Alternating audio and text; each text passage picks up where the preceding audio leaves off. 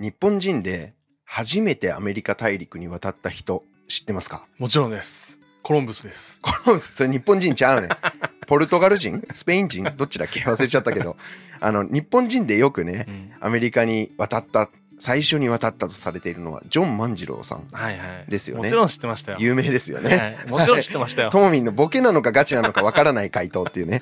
はい。このジョン万次郎うん、初めてって言われてるんだけど、うん実はこの10年前にお、アメリカに行ってた日本人がいるんですよ。コロンブスだよね。いや、違うって、だから。日本人ちゃうね。日本人じゃない。そう。実は、その、ジョン万次郎より10年前にアメリカ大陸の地を踏んだ男がいるんです。じゃあ日本史の教科書が書き換えられるわけですね。そうですね。うんえ今日は、まあ、なかなかこんなこと言いたくないんだけど、学校ではなかなか習わない、うん日本史には残っていない、男しかもこの人、現存する日本最古の聖書翻訳をした人なんです。ほはい。そんなわけで今日はこの男性の人生に迫っていきたいと思います。う。いやー楽しみですね、これ。面白そ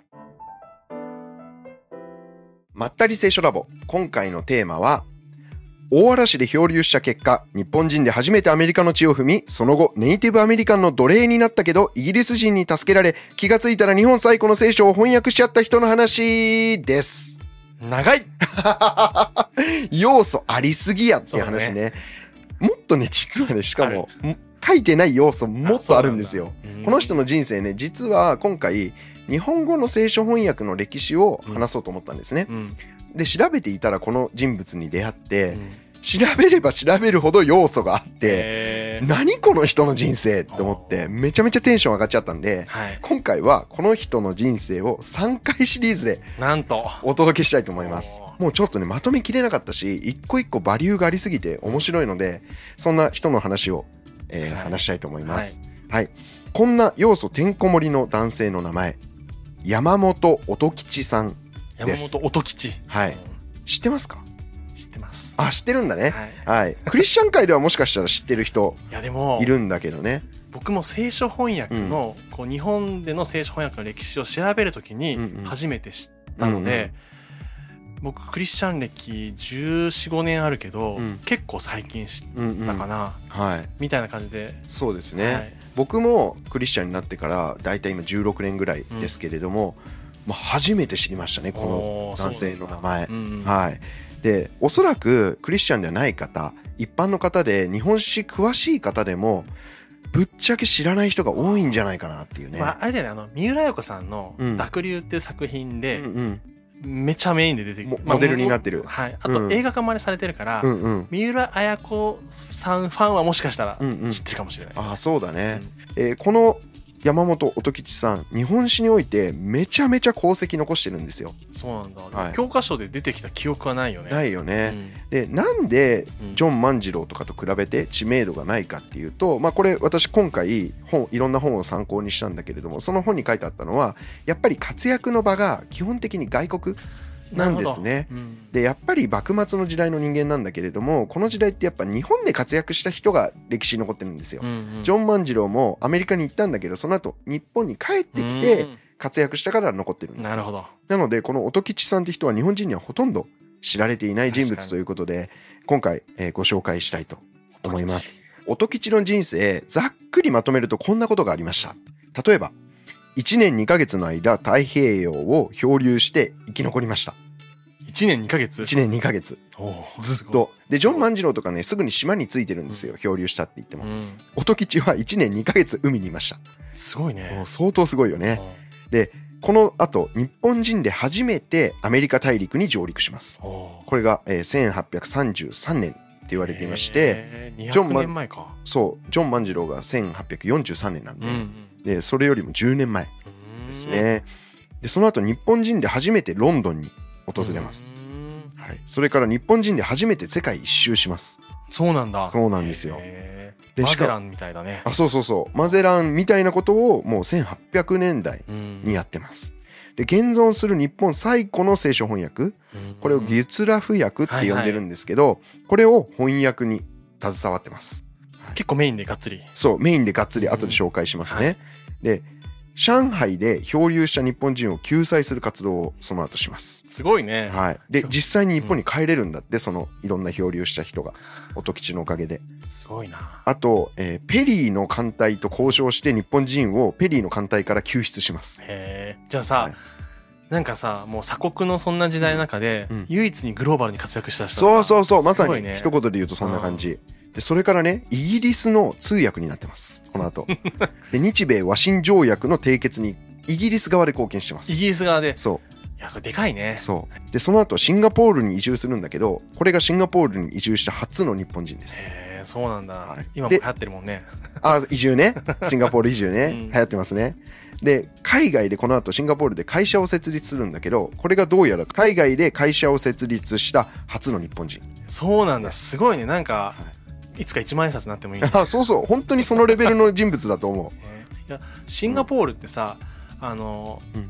リー・クアンユーって人がさ、うん日本という国を真似してさ、ああね。めちゃめちゃ経済発展した国うなんの、うんうんじゃあこの音吉の影響はもしかしたら、あったかもしれないね。ねでその時の一等地に豪邸構えてたっていう話もあるんで、うん。結構影響力もあったと。想定されます、はい、でこの後イギリスに実は帰化するんですけれども、うん。これがイギリス人になった初の日本人ですね。なので日本初っていうのがもう多すぎて、うんうん。一言でまとめらんないっていう、それがこの山本音吉っていう人物ですね。すごいね。これだけ聞いてもうお腹いっぱいでございます。そうだよね。本当に要素ありすぎっていう話。うんうん。だから全3回になっちゃうんだけどね。まあ、この音吉の壮絶な激動の人生を今回は一から振り返っていきたいなとはい。思います音吉の人生を話すときに結構ね資料が少ないこともあって年代とか、えーな表記とか、うんかなり揺れがあるんですね、うんなので今回複数の本をたくさん読んで、えーま、資料をまとめたので、まあ、ちょっと細かいところね違うよって指摘があるかもしれないんですけれども、その点はちょっと分かりやすくね話すためということでご了承いただければと大丈夫です思。います。鎌倉幕府ですら時代が変わったから。そうだよねいい国作ろうからいい箱作ろうになったんだよね。うんはい。はい、というわけでこの音吉さんという人生まれたのが1817年頃と言われていますね。でこれが大体明治の50年前うんです。江戸時代が終わる50年前江戸時代後期にえー今の愛知県。尾張の国で生まれました。そうなんだ。はい、知多郡というところですね。で今の愛知県美浜町というところで生まれたそうです。でめっちゃ面白いのがリサーチしてたらこの愛知県美浜町がこの音吉をめちゃめちゃプッシュしていてそうなんだ。音吉についての情報をこの美浜町の公式ホームページでめちゃめちゃはなんていうんですかまとめてくれてるんですね。なんだ。なので概要欄にリンク貼っときますんでそこ読むだけでもかなり勉強になると思います。はい。でこの音吉さんという人はおそらく次男うん次男坊ですね。聖書でおなじみの。そうそうそうだからあえて入れたんだけど。まったり聖書ラボでおなじみの次男。そう聖書で一番短い説としておなじみの次男ですね。はい、でお兄さんと妹がいたことが分かっていて妹さんは今でも愛知県で山本屋っていう宿屋をやってるそうですね妹さんの子孫ね。へえ。はい、でこの音吉は、まあ、水夫の見習いのような形で、はいはい、働いていたそうです。さてそんな水夫の見習い、まあ、水夫の卵としては働いていた音吉さんに事件が起こるんですね。うん。はい、これが1832年えー今の暦で12月はい。冬ですね、はい。えー音吉はこの宝順丸という船に水夫として乗ってましたうん。でこの時14人乗組員がいて大きさは180トンで今でいうテレビでさ釣りロケとかあるじゃんはいはい。えあんな感じの中ぐらいの船ですねなるほど。まあ、船としてはちっちゃくはないけど大きくもないぐらいのノアの箱舟のだいぶ小さい感じね。ノアの箱舟よりだいぶだいぶ小さいですね。で、この時ね、江戸幕府にこう年貢を納めに行く品物を乗せて、江戸に向かって船で乗ってたんですって。へで例えば、お米とかうん、畳とか、絹、それから酢とか酒、そういった品々を積んで、名古屋港から出発して江戸を目指していました。そうか、船で運ぶんだね。そうそう、やっぱり陸路だと相当大変なので、なるほどね。大量のものを運ぶのはやっぱ船だったんですねそう。なんだ。うん。なんだけれども、嵐にあっちゃうんですね。うん舵が壊れてしまうんですね。で当時の船っていうのはやっぱ舵が壊れるともう操作が効かないということでハンドルねそうそうハンドルねう、んなのでそのまま漂流してしまいます太平洋の大海原に投げ出されるうんこの時なんと音吉14歳ぐらいだったと言われています、はい、まだまだ若者ですね。そっか。うん。でこのあとなんと14ヶ月。1年2ヶ月もの間太平洋をさまよい続けます。どうやって生き残ったのかっていうとこれラッキーなことにね年貢を積んでたので、うん。お米とか大量にあったんですよ。年貢か。そう。うん。年貢ね。江戸幕府への年貢の米とうん。か酒とか酢を1積んでいた年分の要は税金分が積んでたんだったね。そうそうそう。税金を積んでいたので、うん。このお米を食べてどうやらしのいでいた。へっていうそうですね、うん。で雨水が降ってきたうん。らそれを貯めてそれでお米を炊いたりない時はその税金年貢のおさおお酒を使って炊いてたんだってあ米を。面白い。だけど大変なのは水。水が飲めなくてもう相当ずっと乾いていたっていうふうに後世語っています。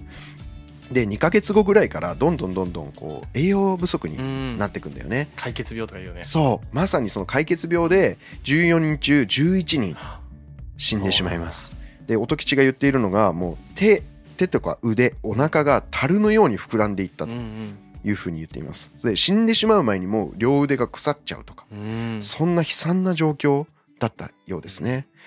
でそんな壮絶な漂流の後なんとなんと1年2ヶ月後に今のアメリカ・ワシントン州すごいね。にたどり着くんですね。太平洋を適当に横断して。あそう。で、まあ、今シアトルがあるところですね、でこの時生き残っていたのがたった3人、ね、28歳の岩吉って人、それから1歳年上の旧吉。うん。そして大体今この頃1年経ってますから15歳とか16歳ぐらいになった音吉、三吉ですね。はい、あまさにその三吉って呼ばれてるんですよね。この吉吉吉でね、はい、岩吉旧吉音吉の3人が、えー最後はねもう漂流していた船がもう岩にぶつかってバラバラになっちゃってうん。板切れに捕まってなんとか陸地に上がった。とうん。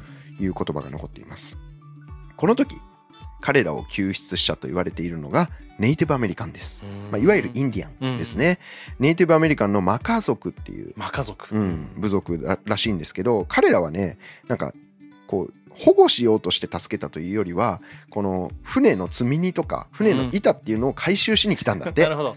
よく漂流してたらしいんですよ潮の。漂流した船だと思ったね。そう誰も人は乗ってなくて。そうそうそう、うん。でよく潮の流れでさ大体同じところにたどり着くから、うん。そう言ってこう外国の物資をね彼らは集めていたらしいですね。なので彼らはここで7ヶ月の間奴隷同然の扱いを受けたという証言が残っています。はい。ね、食べ物は魚の干物だけが与えられ、うん。殺すぞって毎回脅されたりとかこう侮辱されたりとか、うんえ地べたにしか寝かせてもらえなかったとうんいう証言が残ってますね。でまあ良い扱いをされなかったっていうことですね。で一回音吉ね逃げようとしたらしいんですけど途中で捕まっちゃってまた連れ戻されたりとか そんな悲惨な。ね、漂流してやっと助かったと思ったら奴隷にされるという、うん。まあ、大変な人生だったようですね。この後実はめちゃめちゃラッキーなことにイギリスの商船、まあ、ビジネスの船ですね、これがネイティブアメリカンの土地を訪れます。でこの時に、まあ、いろんな品々毛皮とかねそういったものとこう、えーネイティブアメリカンの人たちが交換する時にこの奴隷もね商品として、まあ、引き渡されたとなるほど。いうことなんですね。へまあ、こうしてイギリスの船によって彼ら3人三吉は助け出されますー。うんでこの後どうなったかっていうと彼らは船の中で英語を学びながらバンクーバーハワイ南アフリカのケープタウンなどを経由してロンドンに向かいました。でここで、えーもう数年が経過していてロンドンに着いたのは、まあ、2年半後。もう音吉はもうすでに16歳半ぐらいになっていたと想定想定されていますね。1835年の夏だそうです。でこの時に1日だけロンドン見物をさせてもらえたとということ、でここで初めて日本人がロンドンの地を踏むことになるんですなねですからこの時点で音吉は初めてアメリカにもいたしうん。初めてロンドンにもいたしっていうねそういう人物になっているわけですね、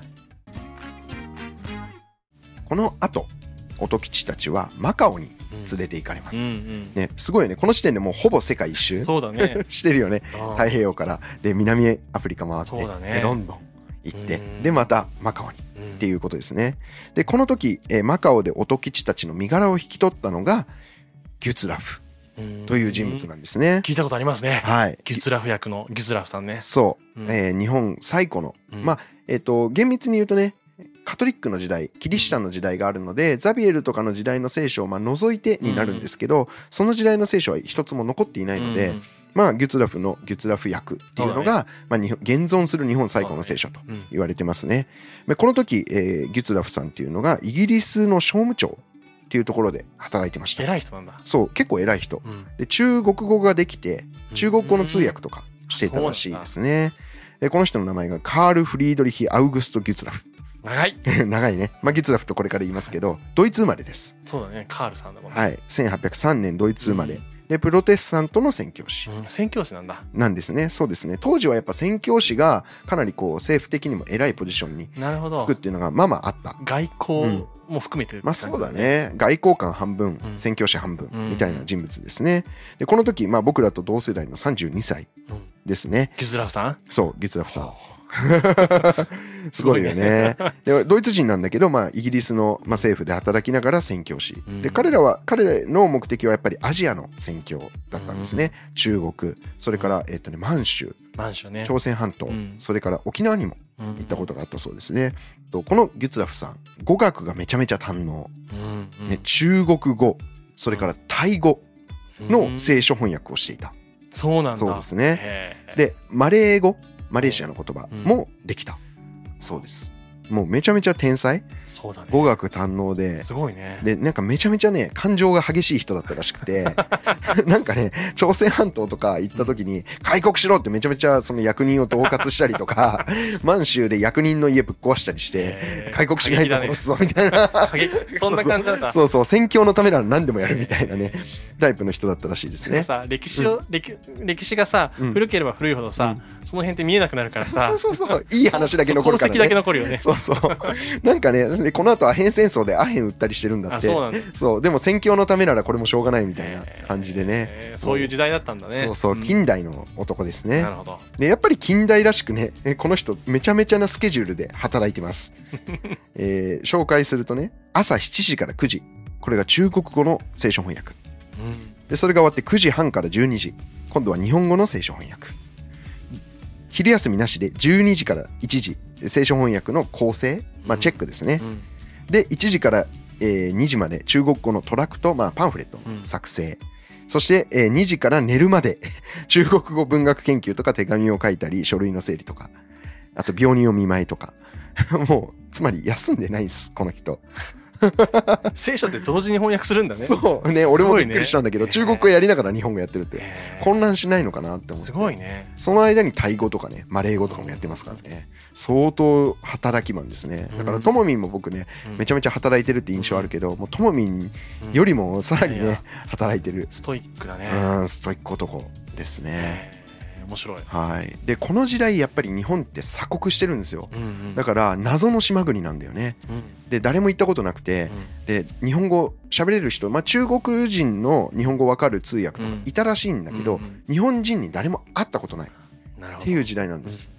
でギュツラフはやっぱりアジアの宣教に心があって、日本の聖書を作りたいと。ずっと思ってたんだ人ずっと思ってた。それがすごいねそう。で、ずっと祈ってたんだって。まだ見ぬ国の地のためにそうそうそやりたいとう。そうそうそう。そんな時になんか漂流した日本人乗せた船来たよってなって、へで、自分から手を挙げてこの人たちを保護しますとーそうなんだ言ったらしいんですね。えーなんかヨセフみたいだね。ああ、そうだね。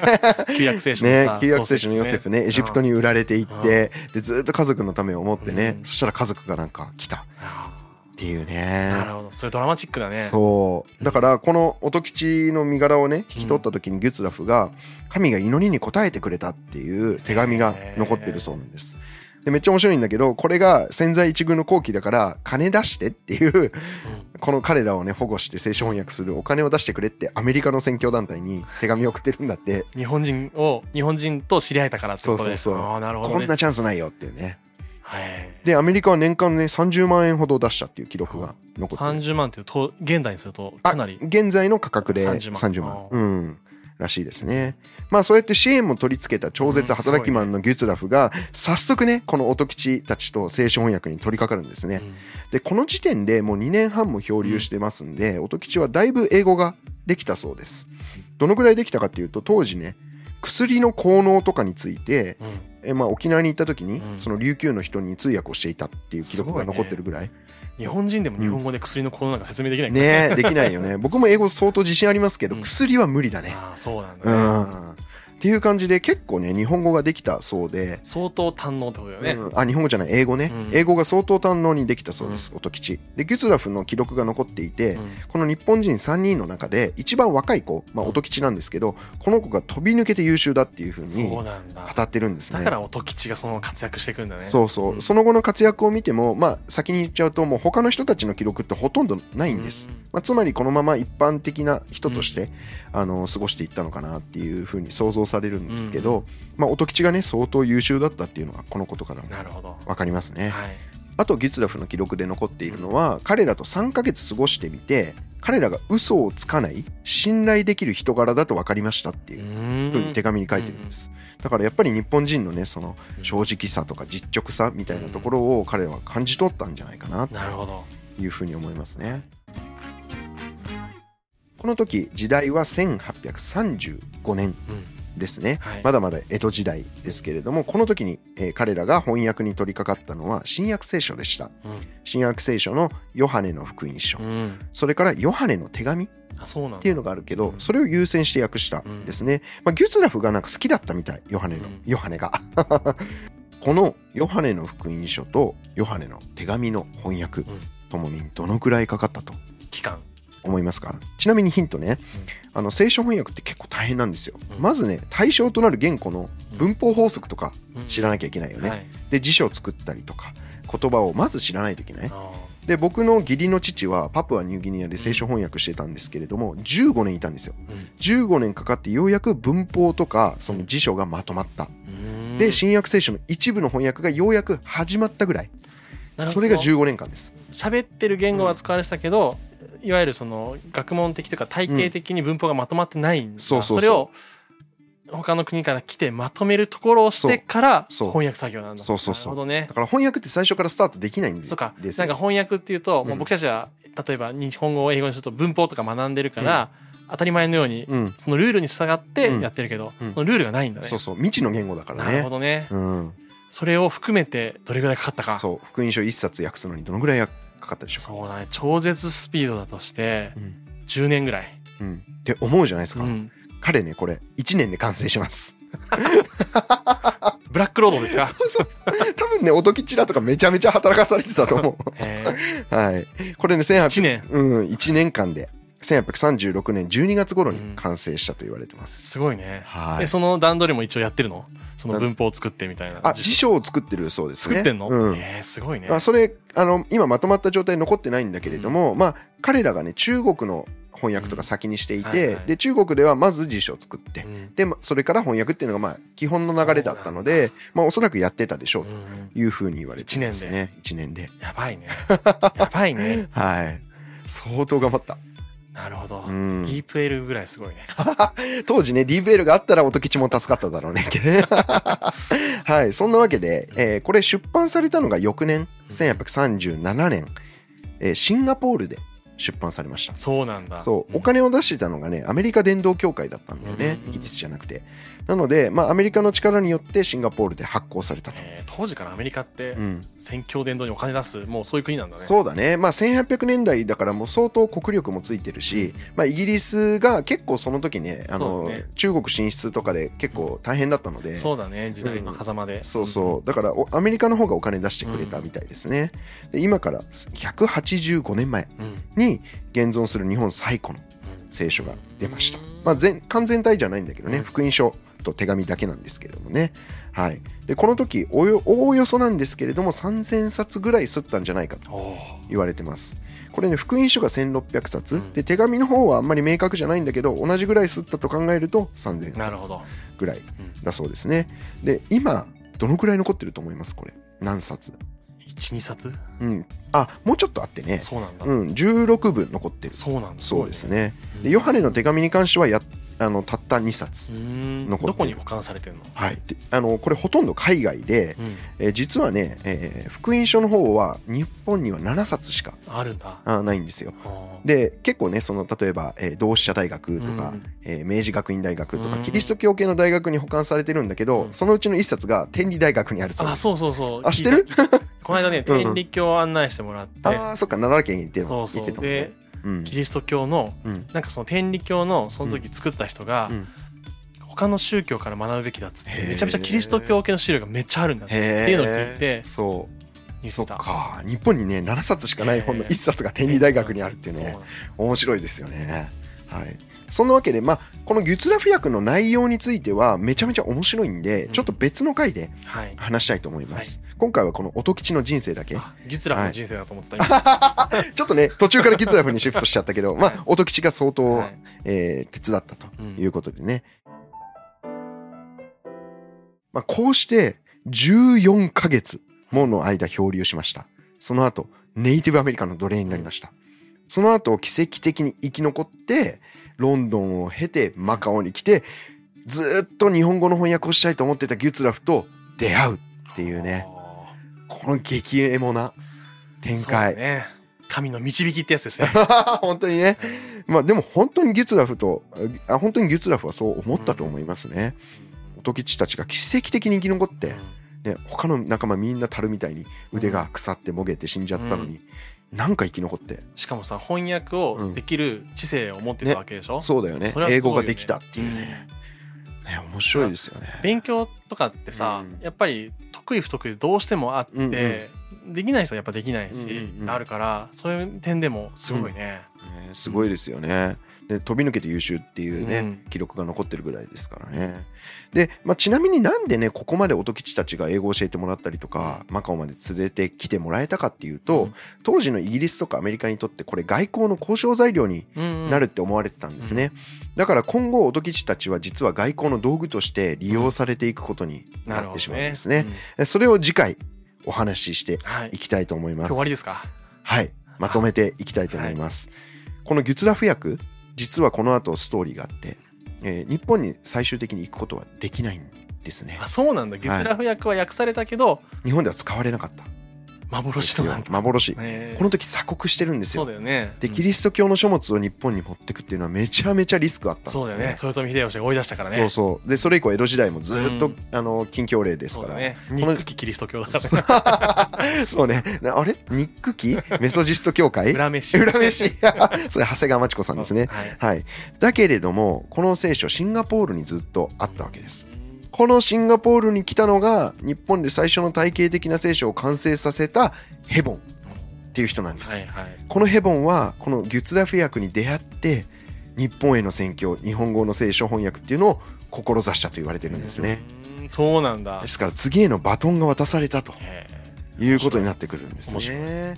はい。こんな聖書翻訳の歴史、そして音吉の人生、まだまだ続きます。ーはい次回へお楽しみにしていただきたいと思いますね、はい。次回の人生音吉が日本にいよいよ帰ろうということで今後日本史に残る大事件が巻き起こっていきます。うん。はい。それを次回お話ししますので、楽しみにしていただけたらと思います、はい。はい。面白かったよという方はチャンネル登録高評価そして音吉知ってたよという方はコメントもぜひ知らなかったよという方もコメント残してください。そうですね。はい。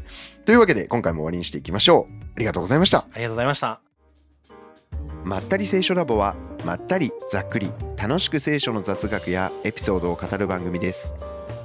聖書についての考え方や解釈には様々な立場があります。ご了承ください。